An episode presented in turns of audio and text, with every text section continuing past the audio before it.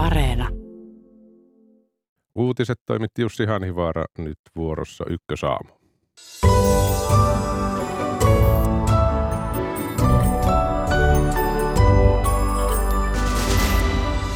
Ukrainassa sota jatkuu neljättä kuukautta. Meillä on yhteystoimittajamme Maksim Fedoroviin Kiovassa. Arvioimme myös täällä studiossa sodan näkymiä ja sen vaikutuksia Venäjän sisäiseen tilanteeseen.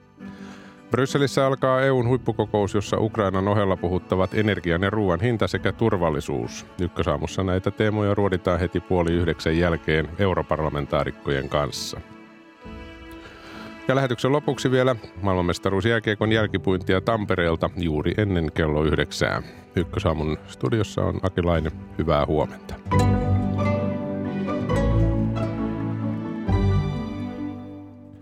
Venäjän ja Ukrainan väliset taistelut ovat jatkuneet viikonlopun aikana kiivaina itäisessä Ukrainassa. Taisteluita käydään erityisesti Lisitsanskin ja Sieverodonetskin ympäristössä. Kiovassa on paikalla toimittajamme Maksim Fedorov. Huomenta Kiovaan. Huomenta Aki. Huomenta.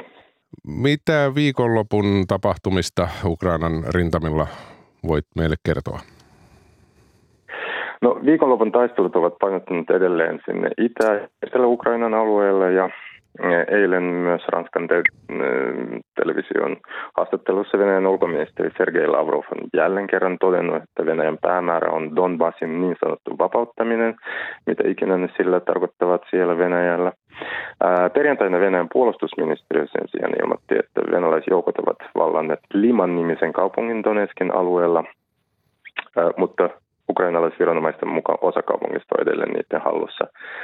Ähm, Liman on tärkeä rautatieliikenteen solmukohta ja siksi sillä on strateginen merkitys tämän sodankulun kannalta. Venäjä myös kiihdyttänyt hyökkäystä läheisessä, Limanin läheisessä Severodonetskissa, joka on tosin äh, Luhanskin alueella. Äh, se on tällä hetkellä suurin kaupunki Donbassissa, joka on edelleen ukrainalaisten hallussa. Ja amerikkalaisen sodan tutkimuksen instituutin mukaan Venäjä on ohjannut siihen taisteluun niin paljon voimia ja resursseja, että sen on, tulee olemaan jatkossa aika vaikea jatkaa etenemistä Donetskin alueella. No itse olet siis tällä hetkellä Kiovassa. Minkälaista Kiovassa on tällä hetkellä? Kyllä joo. Mä vietin viime viikolla kaksi päivää Lvivissä ja nyt on, on ollut jo kolme, on siis kolmatta päivää Kiovassa ja voin sanoa, että tilanne on, on suurimmalta osin kyllä rauhallinen. Tällä on kyllä edelleen joka päivä ilmahälytyksiä ja 11 alkaa ulkona liikkumiskielto. Metro toimii hyvin rajoitetusti. Bensaa saa myös, ei saa vapaasti, käteistä ei saa vapaasti, mutta ihmiset näyttävät kyllä jo tottuneensa näihin poikkeusoloihin. Eilen täällä Kiovassa oli, oli juhlat. Kiova juhli kaupunkipäivä, sitä tehtiin 1540 vuotta, mutta kaikki suuret juhlatapahtumat on, on, on tänä vuonna peruttu. Kadulla oli kyllä suhteellisen paljon väkeä ja, ja päällisin puolin se näytti ihan normaalilta sunnuntai menolta. Mutta samalla täällä puhutaan yhä enemmän siitä, että vaara, vaara siis Kiovaan kohdistuva vaara ei ole kokonaan ohi ja Venäjä ei ole luopunut suunnitelmistaan vallata Ukrainan pääkaupunki. Ukrainalaisjohto on vakuuttunut siitä, että Venäjän tarkoitus on tuhota sen suvereniteetti ja sen kannalta Kiovan valloitus on, on Venäjälle kyllä periaatekysymys. No olet varmaan ehtinyt puhua niin sanottujen tavallisten ukrainalaisten kanssa siellä. Mikälaisella mielialalla ukrainalaiset tällä hetkellä ovat? Kyllä joo, on, on puhunut jo aika monen ukrainalaisen kanssa sekä siellä Lvivissä että, että Kiovassa. Sanoisin, että, että ukrainalaiset ovat enimmäkseen huolestuneita ja jopa vähän pettyneitä lännen toimintaan. He eivät ymmärrä tätä rakoilua, Euroopan, rakoilua Euroopan riveissä ja viittaa tietysti Saksan, Ranskan ja Italian johtajien viimeisimpiin ulostuluihin, joiden mukaan Venäjä voi, tai siis Ukraina voisi, voisi, voisi niin kuin suostua johonkin myönnytyksiin rauhan puolesta. Mutta ukrainalaiset ei itse ole valmiita myöntymään mihinkään. Jopa 80 prosenttia ei, ei olisi valmis tekemään minkäänlaisia alueellisia luovutuksia. Samalla myös mielipiteet Venäjä kohtaan kovenevat täällä Ukrainassa. Viime viikolla julkaistiin mielipidemittaus, jonka mukaan 92 prosenttia ukrainalaisista suhtautui Venäjän negatiivisesti. ennen, hyökkäy, ennen tätä täysimittaista hyökkäystä luku oli noin, noin 43 prosenttia. Kerro vielä, kun täällä lännessä on aika paljon puhuttu siitä, että ukrainalainen vilja ei pääse maailmalle muun muassa sen takia, että Venäjä saartaa satamia ja nälähätä tietysti etenkin köyhimmissä maissa uhkaa pahentua. Miten paljon siellä Ukrainassa tästä puhutaan ja mitä mieltä tästä ollaan? Kyllä joo, tästä siis Ukraina on varattanut jo, jo, jo, useita kuukausia, että, että sota pahentaa tätä kriisiä. Ja mm, syynä tähän on tietysti, että Ukraina ei pysty toimittamaan satoa muihin maihin, koska Venäjä on, on saartaa nyt satamia. Ja toiseksi on myös raportoitu, että Venäjä on varastanut viljaa miehitetyltä alueelta. Sen lisäksi syynä tietysti on se, että Venäjä on ruokatoimittajana myös pelistä, pelistä poissa. Se on joko rajoittanut itse elintarvikkeiden vientiä tai se on pakotteiden kohteena. No YK on mukaan sodan aiheuttaman nälkä uhkaa noin 50 miljoonaa ihmistä yli 80 maassa. Ja Ukrainan viranomaiset uskoo, että kriisi puhkeaa jo heinäkuussa. Kiitoksia tästä Maksim Fedorov. Oikein rauhallista päivän jatkoa sinne Kiovaan. Kiitos. Hei hei. Jatketaan ykkösaamua samalla aiheella, eli sodalla ja Ukrainan ja Venäjän tavoitteella sekä myöskin Venäjän sisäisellä tilanteella apulaisprofessori Katri Pynnöniemi Helsingin yliopiston Aleksanteri-instituutista ja maanpuolustuskorkeakoulusta. Tervetuloa. Kiitos paljon. Haluatko ottaa kiinni johonkin, mitä Maksim tuossa kertoi? No kyllä siinä tuli hyvin esiin se, miten sota muuttaa mielen, mielen maisemaa ja Venäjän ja Ukrainan välit vuosikymmeniksi ovat, ovat tuhottu. Ja toisaalta myös kävi hyvin ilmi tämä ukrainalaisten korkea maanpuolustustahto, joka, joka on ollut ratkaiseva, ratkaiseva tekijä tähän, tähän asti. Mm, niin, se tietysti tuntuu siltä, että jos tässä jonkunnäköinen ratkaisu varmaan jossain kohtaa saadaan, niin maiden välit, varsinkin ihmisten välit maasta toiseen, niin ne on varmasti aika sukupolvien yli saattaa olla tuhottu tällä. Joo, ky- kyllä venäläinen sodankäynnin tapa on, on tu- tuhota, tuhota niin paljon kuin infraa ja siviilejä ja kyliä ja kriittistä infraa. Ja, ja se, se jättää jälkensä. Mm. No Ukrainan Venäjä siis kertoo kiihdyttäneensä tosiaan hyökkäystä Itä-Ukrainassa, niin kuin tässä on moneen kertaan mainittu ukrainaisjoukkojen hallussa olevista keskuksista Donbasissa. Ja Venäjä on kertonut, että vallanneensa siinä lähellä sijaitsevan raideyhtiökseen solmukohdan, mutta Ukrainan mukaan taistelu siitä jatkuu edelleen. Kuinka Ukraina pärjää tässä taistelussa, kun vastus kovenee?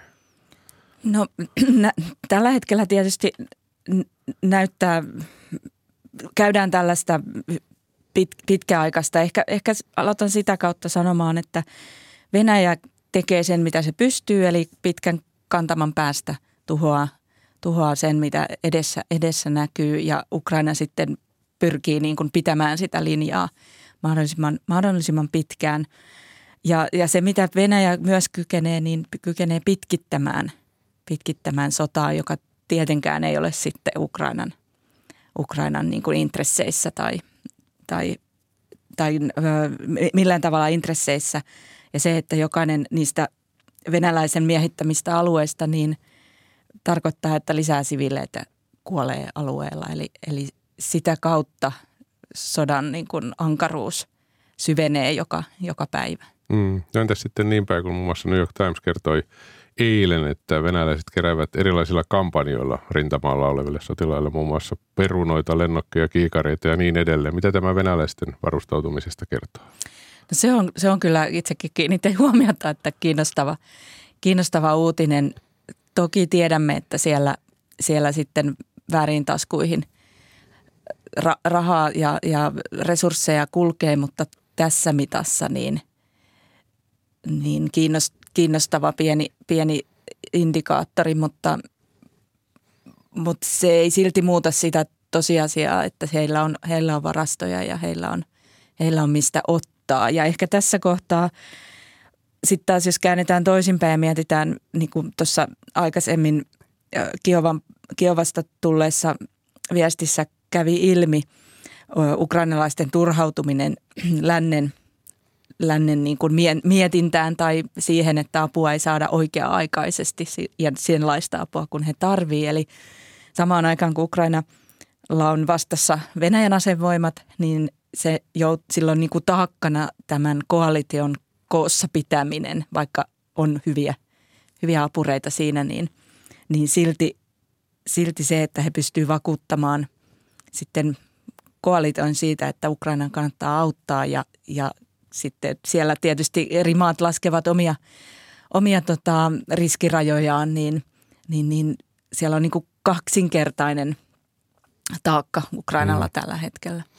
No Katri Pynnöniemi, Venäjä väitetään myös tyhjentävän näitä valtaamia alueita ukrainalaisia, ukrainalaisia siis kuljettamaan sieltä Venäjälle kuriin oloihin leireille, josta tietysti tulee monenlaisia ajatuksia historiasta meille riittävän iäkkäille kansalaisille. Siellä olisi kidutettu ja lopulta siirretty tosiaan heidät harvaan asutulle köyhille alueille jopa kaukoitään saakka.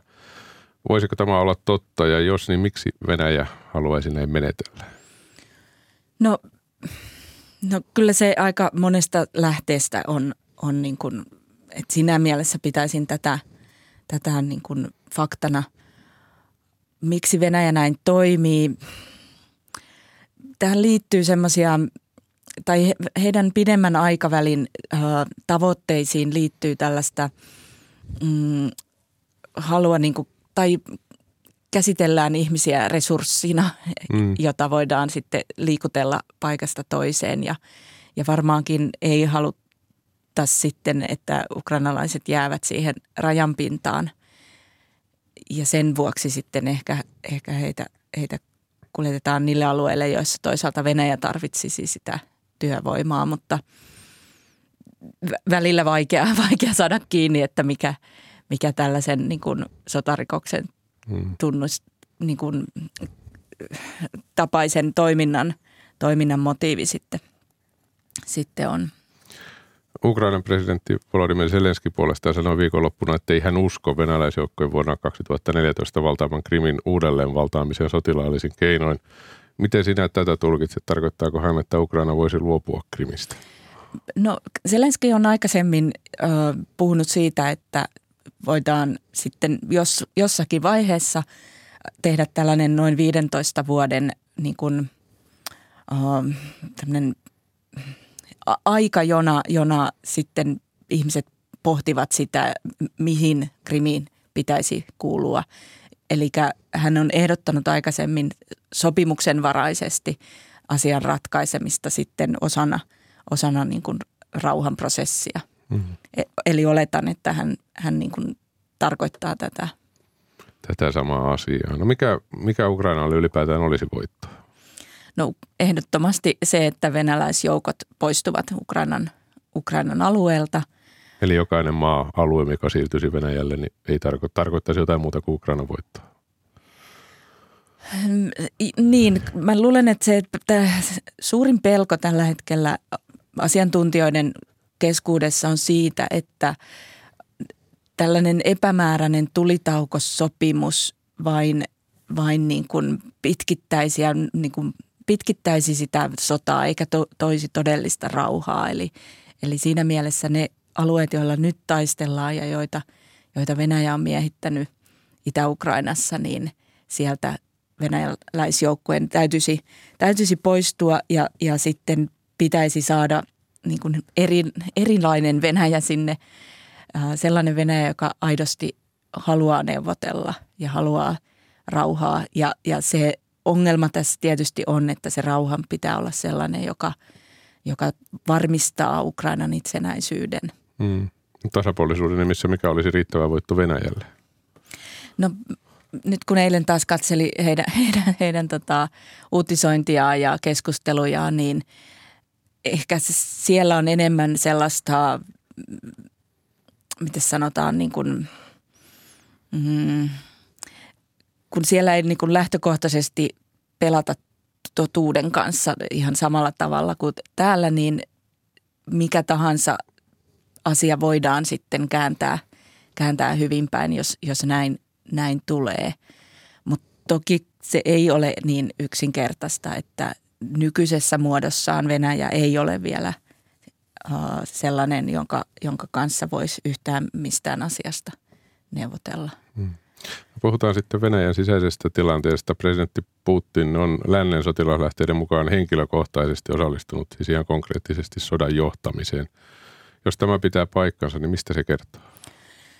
No jos se pitää paikkansa, niin ehkä lähtisin purkamaan asiaa sitä kautta, että Putin on kuitenkin henkilö, joka on suunnitellut tämän sodan alkaen sieltä viime, viime kevään erilaisista testai, testailuista ja, ja neuvotteluista. Ja, ja sikäli siinä, sitä taustaa vasten en pitäisi ihan mahdottomana tätä. Ja, ja ehkä se voi olla jotakin sellaista, mitä, mitä tuossa vaiheessa olevan itsevaltiaan valtialta voi odottaa, mutta tosiaan en, en pysty vahvistamaan mm. näitä, näitä huhuja. Niin, historiasta tietysti esimerkkejä löytyy tästäkin, mutta myöskin nämä terveydentilahuhut, viimeksi tänä aamuna niitä on uutisoitu eri puolilla maailmaa, eli Putinin terveydentilan rakoilusta huhuja. Voiko niillä olla totuuspohjaa? Uskotko sinä niihin? Kysytään niin päin. No mun ei ehkä kannata uskoa mihinkään mm. huhuihin, mutta jos nyt katsotaan ihan vertaillaan, miltä Putin näytti vaikka sotapuheessaan ja miten hän niin kuin elehti ja käyttäytyi ja puhu ja sitten verrataan nyt ihan viime päivien – videointeihin, niin, niin selkeä muutos, että hän lukee hyvin isosta paperista jotakin ja, ja, ja näyttää niin kuin erilaiselta ihmiseltä kuin muutama kuukausi sitten.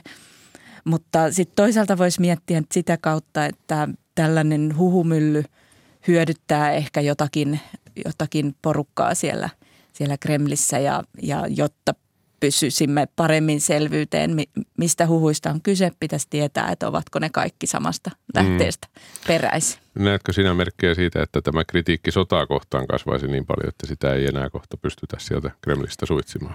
No ehkä, ehkä kyse on siitä, että se tällaisessa Venäjän tapaisessa autoritaarisessa järjestelmässä pysyy siellä pinnan alla. He ainakin tähän asti ovat pystyneet niin kuin puhdistamaan sen, sen poliittisen kentän täydellisesti vaihtoehdoista ja, ja juuri sen vaihtoehdon äh, ihmiset tarvitsisivat, jotta löytyisi ehkä enemmän uskoa sitten niihin omiin mahdollisuuksiin vaikuttaa. Ja, ja varmasti, tai varmasti ja varmasti, mutta ajattelen, että jossakin vaiheessa sitten sodan vastainen niin kuin liikehdintä voisi voisi olla yksi kanava, jolla, jolla Venäjä, Venäjä sitten lähtee erilaiseen liikkeeseen. Niin, onko meillä ylipäätään tietoa siitä, että mitä Kremlissä tapahtuu? No aika varmaa tietoa on varmasti todella vähän. Edes Venäjällä. niin, niin. No näetkö sinä sellaista mahdollisuutta tai oletko miettinyt todennäköisenä skenaariona, että Putin syrjäytettäisiin asemasta? No kyllähän siitäkin historiassa tällaisista vaihtoehdoista on olemassa, mutta tässäkin kohtaa täytyy aina muistaa, että nämä, nämä niin kuin ajatukset Putinin syrjäyttämisestä jollakin tavalla kertovat enemmän siitä, että miten me haluaisimme, että etsitään sitä jotakin ulospääsyä tästä sodasta ja, ja se, että Putin sen sodan arkkitehtina poistuisi näyttämöltä, niin olisi yksi toivottava skenaario monessa, monessa laskelmassa. Mutta se, että loppuisiko sota sitten siihen, niin siihen taas ei, ei löydy selkeä, selkeää vastausta. Että kyllä se vielä valitettavasti siellä taistelukentällä hyvin pitkälle ratkaistaan. Mm. No Katri Pynnöniemi, tähän loppuun vielä yksi kysymys siitä sodasta tänäkin aamuna on taas väläytetty siltä, että Venäjän lopullinen tavoite olisi esimerkiksi Kiovan valtaaminen siinä tietysti sitten maa samassa. Se ei varmaan tällä hetkellä ole juuri nyt realismia. Tarkoittaako tämä sitä, että Venäjäkin valmistautuu siihen, että tästä tulee pitkä konflikti? No pitkä konflikti hyödyttäisi Venäjää enemmän kuin Ukrainaa siinä mielessä, että heidän tavoitteena on tehdä Ukrainasta – Ähm, jos he eivät saa, saa niin kuin vallattua, niin ainakin hyvin, hyvin niin kuin va, rampavaltio. Ja, mut, ja sitten se edellyttäisi toki, että Venäjä pystyisi näitä epävirallisia ja muita porsaareikia käyttämään ja, ja jotenkin niin kuin kiertämään pakotteita ja niiden vaikutuksia, että, että tota, manageraamaan ikään kuin niitä negatiivisia vaikutuksia, joita sitten tämä sota heille itselleen, itselleen tuottaa. Kiitoksia tästä Helsingin yliopiston Aleksander-instituutin ja maanpuolustuskorkeakoulun apulaisprofessori Katri Pynnöniemi. Kiitos kun tuli Ykkösaamuun. Kiitos.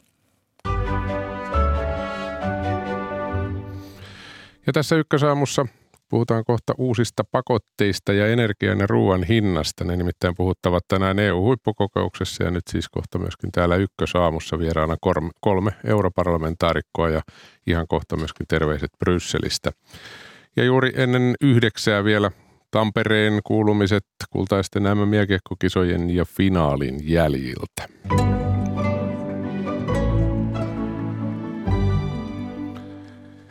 Brysselissä alkaa siis tänään ylimääräinen kaksipäiväinen EU-huippukokous, jossa pöydällä on pitkä lista painavia asioita, jotka liittyvät Venäjän Ukrainaan vastaan käymään hyökkäyssotaan. Huippukokousta seuraa Brysselissä Ylen EU-erikoistoimittaja Janne Toivonen. Hyvää huomenta.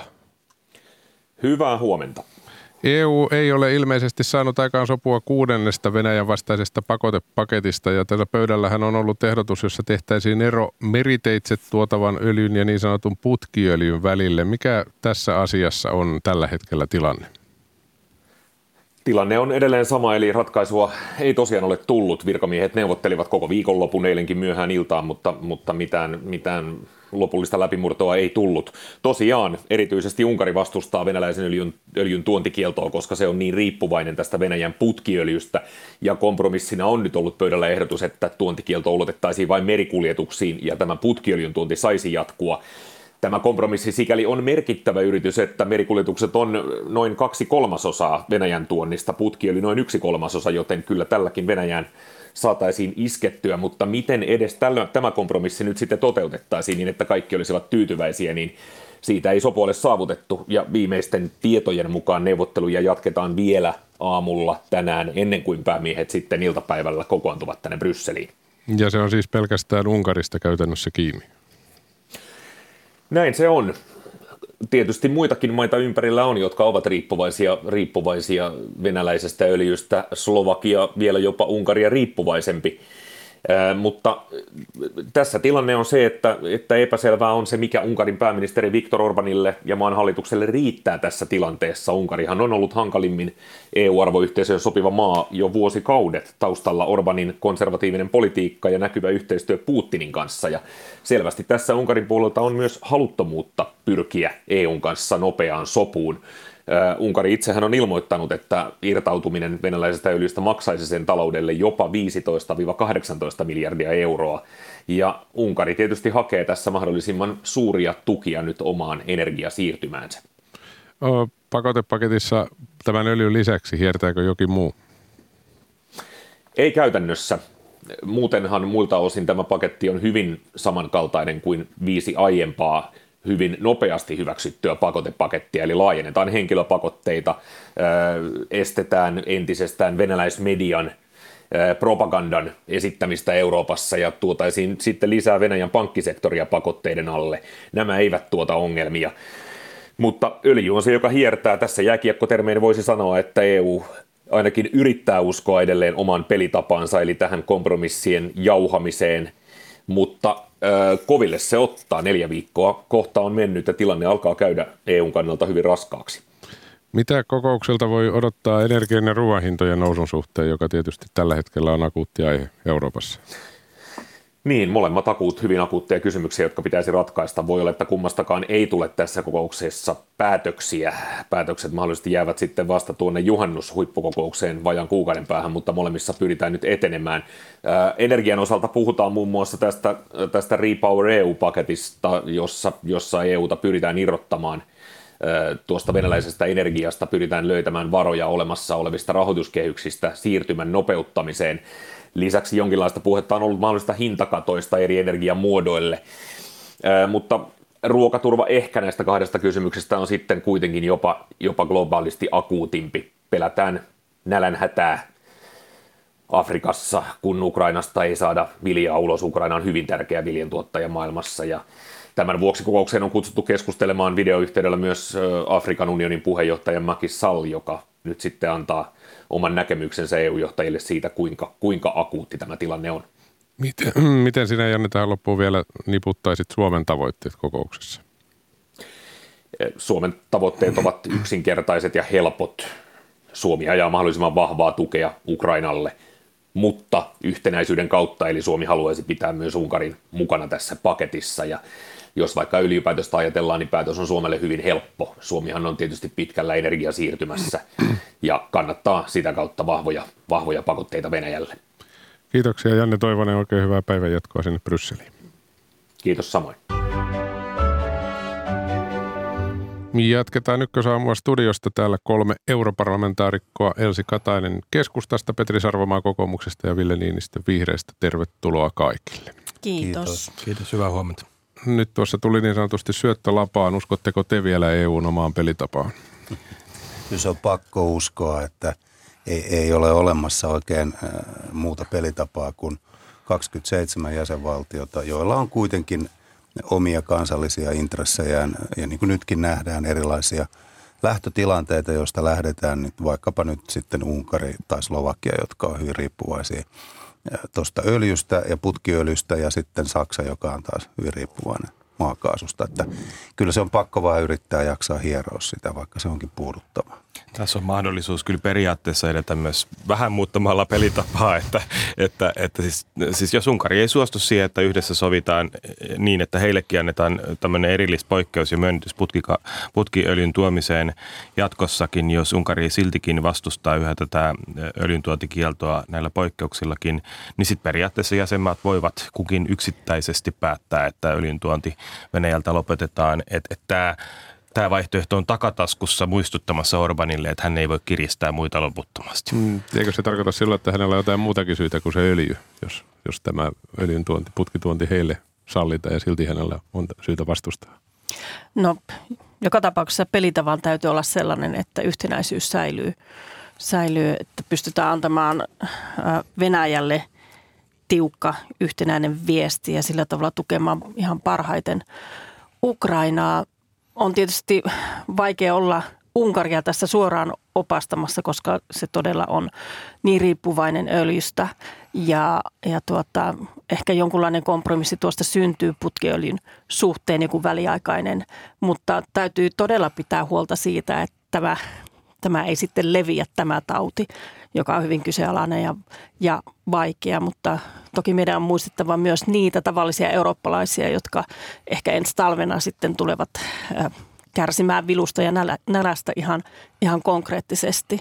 Miten te, kelpaako teille tällainen kompromissi, joka siis kieltäisi öljyntuonnin meriteitse, mutta sallisi putkiöljyn? Mm, no ensinnäkin tuohon, mitä Ville sanoi, että, että, että kyllähän se on munkin mielestä täysin sietämätöntä, että Unkari pitää unionia jälleen kerran panttivankina. Mutta jos muut EU-maat tekisivät sitten yhdessä ja taikka erikseen ja Unkari jätettäisiin kokonaan ulkopuolelle, niin Unkari saisi jatkossakin tuoda sitä öljyä niin paljon kuin haluaa sitä putkea mm. pitkin. Mm. Ja, ja, tota, ja sitten seuraisi se ongelma, että se rupesi rakoilemaan. Itse kullakin on sitten eri, erilaisia niin kuin niin, Ensimmäinen pyyntöjä. maa, missä myös tulisi vilutalvella. Niin, niin. mutta että ei, ei, tämä on juuri se tuskallinen kysymys, että kelpaako tämmöinen kompromissi – Mm. Tässä on, täytyy aina vaan tehdä kaikki se, mikä on tehtävissä, mutta toki mä olen sitä mieltä, että todella paljon täytyy vielä tehdä, että ei toi Putinin sotakone niin kuin ja tästä näillä tullaan, Tästä Petri on ihan oikeassa. Pitää muistaa se, niin kuin, että miksi me tehdään näitä energiatuontirajoituksia ja kieltoja. Parlamenttihan on voimakkaasti, me ollaan kaikki äänestetty sen puolesta, että kaikki energiantuonti pitäisi lopettaa Venäjältä ja, ja jopa hyvin nopeasti. Ja, ja tänne teemme tehdään töitä ja sitten tässä Repower EU-paketissa nyt komissio ehdottaa lisärahaa ja toimia siihen, että EUn sisällä siis energiaitsenäisyyttä vahvistetaan, että me panostetaan nyt uusiutuviin energiatehokkuuteen nagu tehokkuuden niin kuin lisäämiseen huomattavasti voimakkaammin vielä kuin aikaisemmin on sovittu ilmastopaketissa. Eli tässä tavallaan ympäristö- ja turvallisuusintressit yhdistyvät.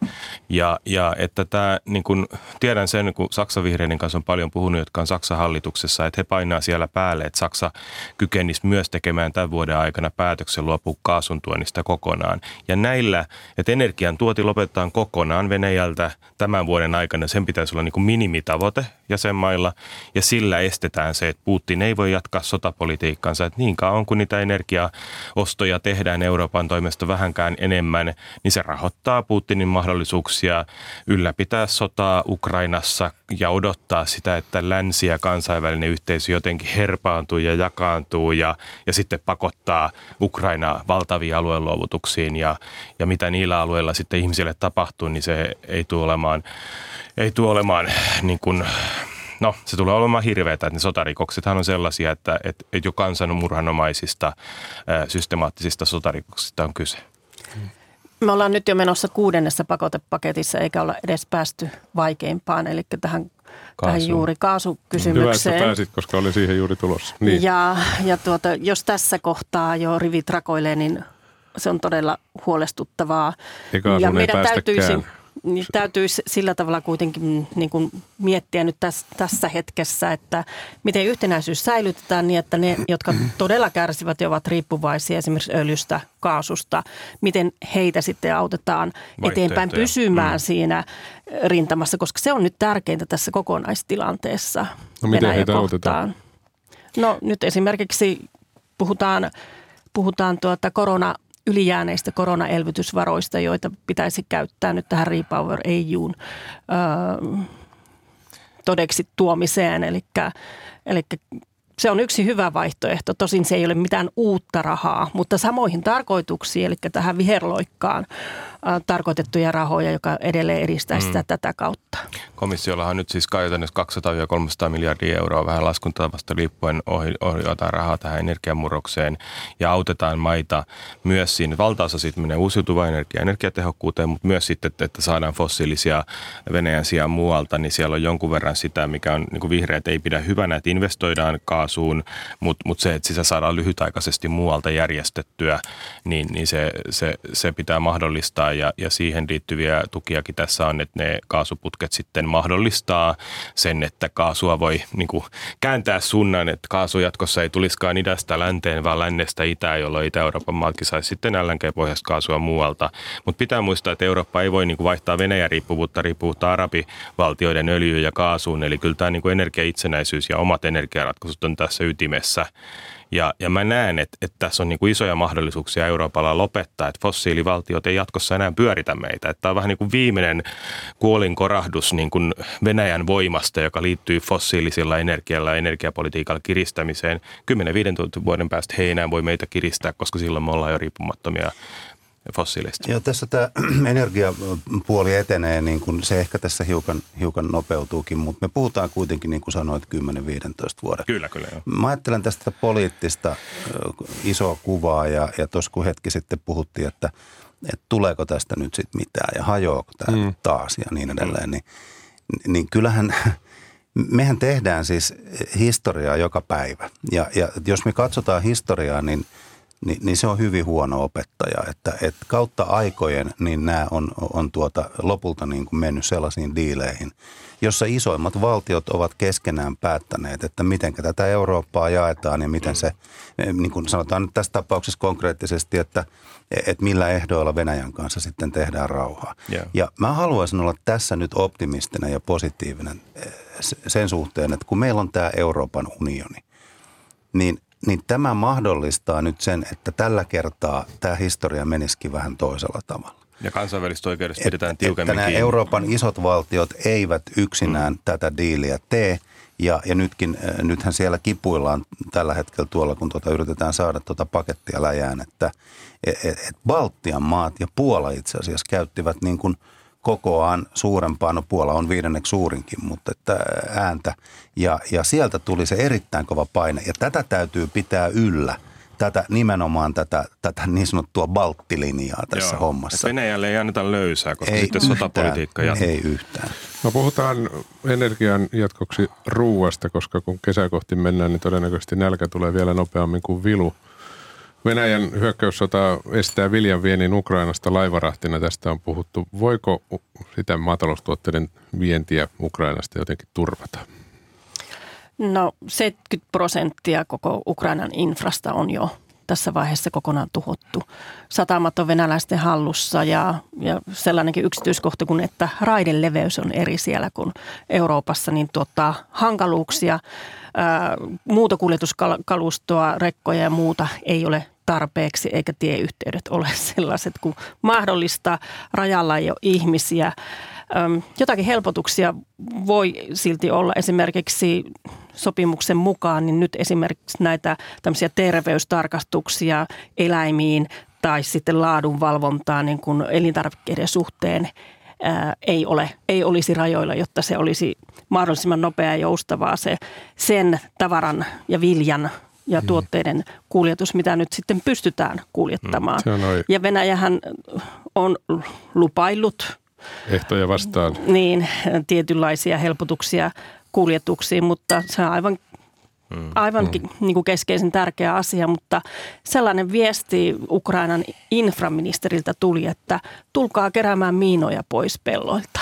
Sanoi Elsi Katainen mitä Ville Niinistä sanotaan? No siis tässä on todella iso kysymys ennen kaikkea lähi alue ja Afrikan sarven ja, ja Pohjois-Afrikan laajemminkin moni Afrikan valtioiden viljan tuontiin, että, että Ukraina on heidän suurimpia viljan tuojia ja, ja sitten tota, myös niin kuin tietysti se, että Venäjäkin on tässä mukana mukana niin kuin sitten talouden eristämisen kautta, joka on merkittävä lannoitteiden tuottajamaa niin, ja myös viljaviejä. Niin, niin siis Eli kaikki on tavallaan ruokakriisi, keskenään. Ruokakriisi pahenee ja kaikki on Putinin vika. Et meidän pitää muistaa, että Venäjä ei voi päästä sitä, että nyt hän jotenkin armeliaisuudessaan päästäisi ukrainaiset laivat Odessan satamista kuljettamaan sitä viljaa muualle, niin se ei ole niin kuin peruste antaa hänelle tukea vaikka siihen, että hän voisi vaatia Ukrainalta aluemyönnytyksiä. Että niin kuin, kyllä mä niin kuin huolissani siitä, jos tämäkin on niin kuin semmoinen jälleen kerran yksi valttikortti Putinin kädessä, joten meidän, meidän, meidän mahdollisuudet lähinnä Eurooppana vauhdittaa sitä, että Ukraina voi maateitse tuoda Eurooppaa viljaa, aivan kuten Elisi sanoi. Niin, Petri Sarva, aika lohduttomalta kuulostaa. Kyllä, varmaan olennaista on se, että nyt tämä pysyy tämä hyvin kirkkaana ja tuoreena muistissa, että nimenomaan, että se pysyy mielessä, että mikä tämä Venäjän peli on. Ja, ja, tämä, ja sen ymmärtäminen, että, että kaikki joutuu nyt maksamaan hintaa. Että kun ajatellaan että Saksan kaasu kysymystä, että jos nyt kansan, tai niin kuin bruttokansantuote dippaa, putoo jonkun pari-kolme prosenttia vuodessa, siis hintana siitä. Ja niin jos sitä hintaa ei pystytä maksamaan, niin kyllä sitten meidän on syytä katsoa peiliin. Ja, ja, ja valitettavasti se tarkoittaa nyt sitten, tämän, mitä tulee tähän ruokaturvaan ja, ja siihen tilanteeseen, niin kyllähän se tarkoittaa sitten ympäri Eurooppaa ja myös Suomessa – pienituloiselle ja, ja myöskin keskituloiselle perheelle, niin, niin, niin aika tarkkaa paikkaa siitä, että, että mitä sinne pöytään laitetaan. Mutta me ollaan kuitenkin EU-ssa. Me, me ollaan niitä kansalaisia, niitä maita, joilla on mahdollisuus nyt päättää, että miten tämä historia kirjoitetaan ja, ja, tota, ja ratkaista samalla sitten sitä, että, että Afrikka pääsee mm. ennen kaikkea tästä yli tästä kaikkein vaikeimmasta, kun meillä on siihen kuitenkin mahdollisuus ja varaa. Niin Suomen kaupoista ei varmasti ruoka lopussa aivan selvä. Hinta nousee, sekin on aivan selvä. Ja ihmiset varmasti sitä äänestävät jaloillaan ja ostavat ehkä halvempaa ulkolaista ruokaa, joskaan missään energiahinnan noususta johtuen ruoka ei tule olemaan halpaa enää. Se on aivan selvä asia. Yksi sellainen Keskeinen kysymys, mitä pitäisi miettiä tässä koko kokonaisuudessa ja ruokapulasta puhuttaessa on se, että täytyisi olla edellytykset tuottaa sitä ruokaa. Ja siinä Joo. ytimessä on tilojen kannattavuus ja se, että, että viljelijät pystyvät ylipäätään tuottaa ruokaa ja tai pelkästään Suomesta koko Joo. eurooppalainen ongelma, joka pitää muistaa ja pitää keskiössä. Musta ruokaomavaraisuus tai, tai huoltovarmuuden varmistaminen Suomessa ja Euroopassa on nyt iso osa tätä myös tätä Euroopan niin kuin strategista autonomiaa, että me ei puhuta vaan sitä, että Euroopassa varmistetaan, että me voidaan teollisuustuotteita tuoda, tuottaa itse ilman riippuvuutta asiasta, vaan meidän pitää varmistaa, että meidän ruokatuotanto vastaa tulevaisuuden tarpeisiin, että ilmastokriisin pahentuessa ja sitten näitä muitakin turvallisuusuhkia on, että, että tämmöinen yksi sota niin kuin kahdessa merkittävässä vilja maatalousmaassa niin, niin Venäjä-Ukraina välillä ja, ja se Putinin vallankäyttö siihen liittyen, että, että jo tämä uhkaa koko maailman ruokaturvaa, niin kyllä meidän pitää tunnistaa se omavaraisuuden merkitys. Mutta lyhyellä aikavälillä siis heijastukset lähinnä on se, että meidän pitää varmistaa, että Afrikan ja lähi maat saavat ylipäätään ruokaa niin, että siellä ei ole nälänhätä. Et meillä mm. kysymys on jonkinasteisesta ruoan hinnan noususta. Me kyllä pärjätään silti ja kotimaassa pitää varmistaa, että ihmisiä sitten tuetaan ja, ja tuottajia tuetaan, että se, se vaikutus on mahdollisimman pieni. Mutta sen, sen nälänhädän vaikutukset olisi sitten kyllä niin kuin globaalisti hirvittävät, jos ei varmisteta, että Pohjois-Afrikka ja lähi saa ylipäätään viljaa. Sanoi kyllä Niinistö, Petri Sarvomaa. Joo, ehkä, ehkä pari lausetta vielä nimenomaan tästä viljelijän asemasta. Että mä veikkaan, että me tullaan näkemään vielä tämän vuoden aikana ja ensi vuoden mm. puolella tullaan näkemään erittäin merkittäviä tukipaketteja, joita on pakko antaa yksinkertaisesti Kyllä. eurooppalaisille viljelijöille. Ja, ja suomalaiset on tietysti, kun me ollaan täällä reuna-alueella, niin, niin meillä on aina, meillä on korkeat tuotantokustannukset, meillä on Öö, öö, siis tietysti ilmasto jo pelkästään asettaa omat rajoitteensa ja, ja monella tapaa tämä viljeleminen on vaikeampaa täällä, täällä Pohjolassa ja, ja tota, tulee olemaan ihan varmasti se yksi iso kysymys sitten tulevan syksyn ja talven aikana. Tuotantopanosten kaksin kolminkertaistuminen on tietysti se keskeisin kysymys, lannotteet muun muassa, polttoaineet, joka pitäisi ottaa tässä koko kokonaisuudessa huomioon. Ja tietysti myös se, että viljelijäasema tuossa elintarvikeketjussa on mm. aivan liian heikko. Ja siihen pitäisi jo ketjun muiden osien jo, jo taipua sillä tavalla, että esimerkiksi nämä tuotantopanosten rajut hinnan nousut jakaantuisivat tasaisemmin sinne elintarvikeketjuun, ettei se jäisi yksin viljelijöiden harteille. Onko miten iso ongelma se, että Suomikin on tuonut suuren osan lannoitteista Venäjältä? Se on iso, iso ongelma. Me ollaan oltu riippuvaisia siitä ja siis jopa Jara välillä niin ei ottanut tilaisuuksia, tilais, tilauksia vastaan ollenkaan. Suomessa on niin kuin, kai varastoja nyt täytetty kuitenkin ja, ja, ja näin, että se ei ole niin kuin akuutti ongelma, mutta hinnat siellä lannoitepuolella nousee, joten se vaikuttaa tuottajien ää, kustannuksiin. Mutta kyllä mä näen, että tässä on tärkeää samalla myös, kun ruokaomavaraisuus mietitään pitemmälle aikavälille. Sanon suoraan tänne, että jotkut sanoivat, että nyt nämä ympäristöluontotavoitteet pitäisi laittaa sivuun ja keskittyä ruoan kannattavuuteen, mutta, mutta itse asiassa mä näen, että ne pitää yhdistää paremmin. Eli se, että tuottaja saa isomman siivun rahasta ja sitten samalla edistetään tällaista uudistuvaa maataloutta, jos kiertotalouden periaatteiden mukaan tarvitaan vähemmän fossiilisia lannoitteita, saadaan niin kuin ravinteista enemmän irti, niin, niin tähän suuntaan maatalous menee ja meidän pitää varmistaa, että, että tuottaja hyötyy tästä murroksesta ja, ja, ja silloin ollaan riippuvaisia vähemmän myös Venäjästä, kun se fossiilisen lannoitteen tarve, tarve vähenee. Ja tässä Tämä olemme täysin, täysin samaa, samaa mieltä, mieltä koska Joo. kysymys on vaan siitä, että todellakin se lisäarvo tulee viljelijälle Kyllä, myöskin. Ja tämä koskee koko Eurooppaa. Paitsi, että Sarvoma, Sarvoma muistuttaa tältä, että tämä on hyvä ja kannatettava ja kaunis ajatus, mutta että lyhyellä aikavälillä tämä ei tule onnistumaan. Ei, ja, ja ei, tässä ei niin komissio ei paketoi näitä, siis mm. sitä tuottajan saamaa hintaa ja sitten näitä ympäristötavoitteita ei tule ikinä paketoimaan, eikä kykenekään siihen ja, ja sen takia tämä on aika väistämätöntä. Että, ja mä olen esimerkiksi puhunut siitä, että nyt pitäisi niin kuin tiettyjä lainsäädäntötavoitteita pistää siis vaan ihan väliaikaisesti – mm.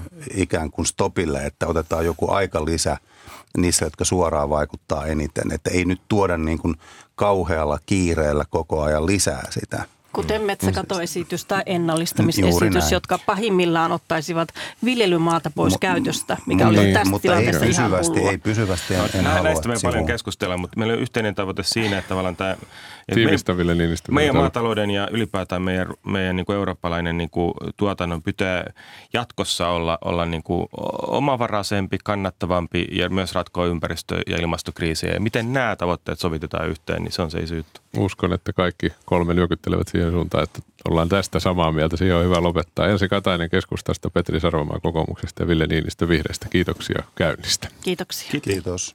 Kiitos.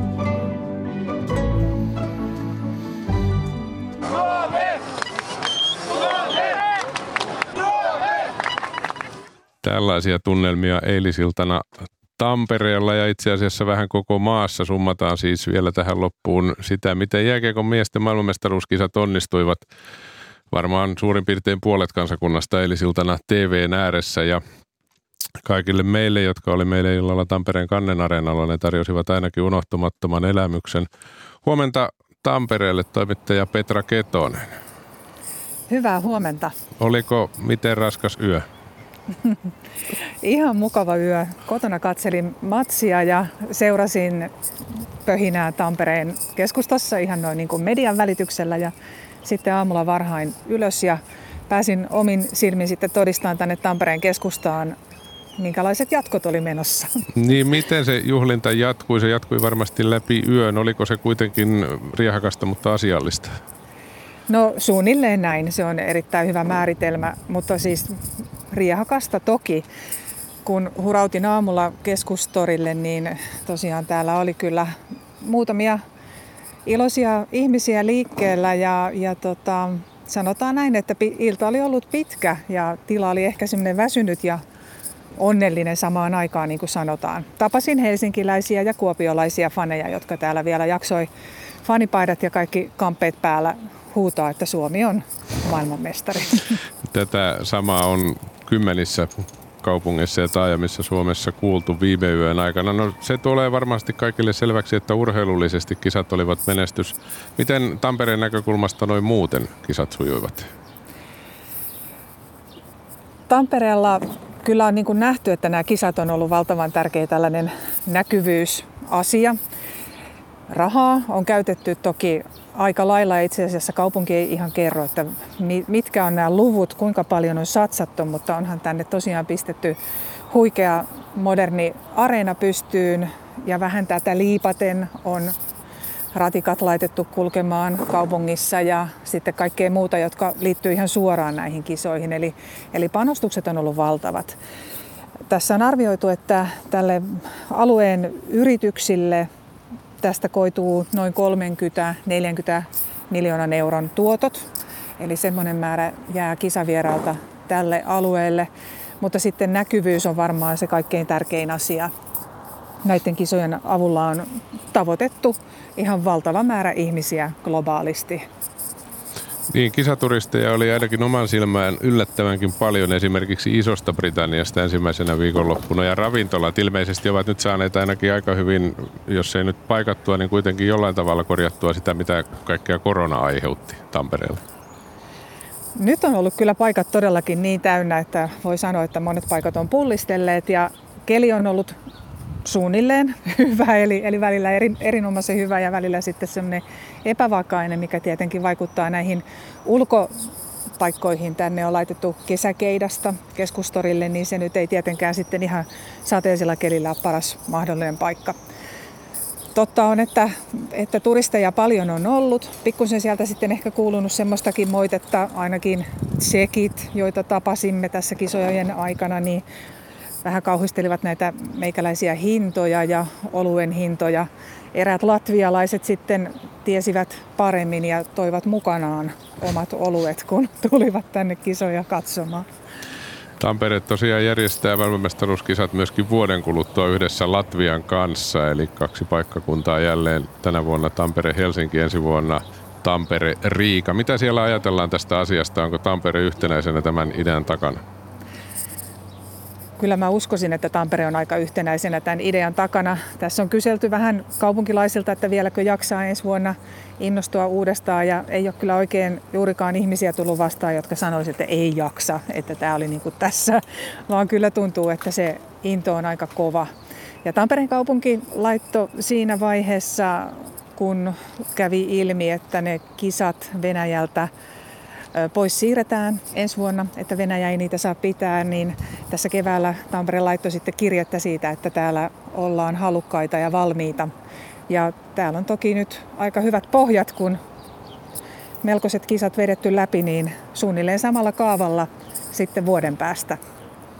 Näin tapahtuu ja tänä iltana sitten juhlinta jatkuu siellä Hakametsän jäähallin parkkialueella iso kansanjuhla illalla kello 18 alkaen. Petra Ketonen, kiitoksia tästä iloista päivänjatkoa Tampereelle. Kiitos samoin. Tätä ykkösaamua ovat kanssani tehneet Mikko Haapanen ja Tarja Oinonen, tuottajana Maria Alakokko ja äänitarkkailijana Juha Sarkkinen. Yle Radion yhden kuuluttaja Joni Timonen, hyvää huomenta. Huomenta, huomenta. Mitä suosittelet tältä päivältä? No heti yhdeksän uutisten jälkeen muistojen Boulevardilla käydään kohti kesää ja musiikkiohjelmissa muutenkin mielenkiintoista yhdeltä toista. Välilevyohjelmassa Kare Eskola puhuu äänialoista, eli mitä se tarkoittaa taidemusiikissa, että siellä lukee tenori tai paritoni tai sitten, että ei lue mitään. Kello 11, välilevyt. Mielenkiintoista, koska niistä paljon puhutaan, mutta aika harva varmaan kuitenkaan, vaikka musiikin ystävät tietävät. Nyt sitten tarkemmin. Niin, nyt tämän jälkeen tietää. Tässä oli tämän aamun ykkösaamu. Kello tulee yhdeksän. On uutisten aika. Kiitoksia seurasta.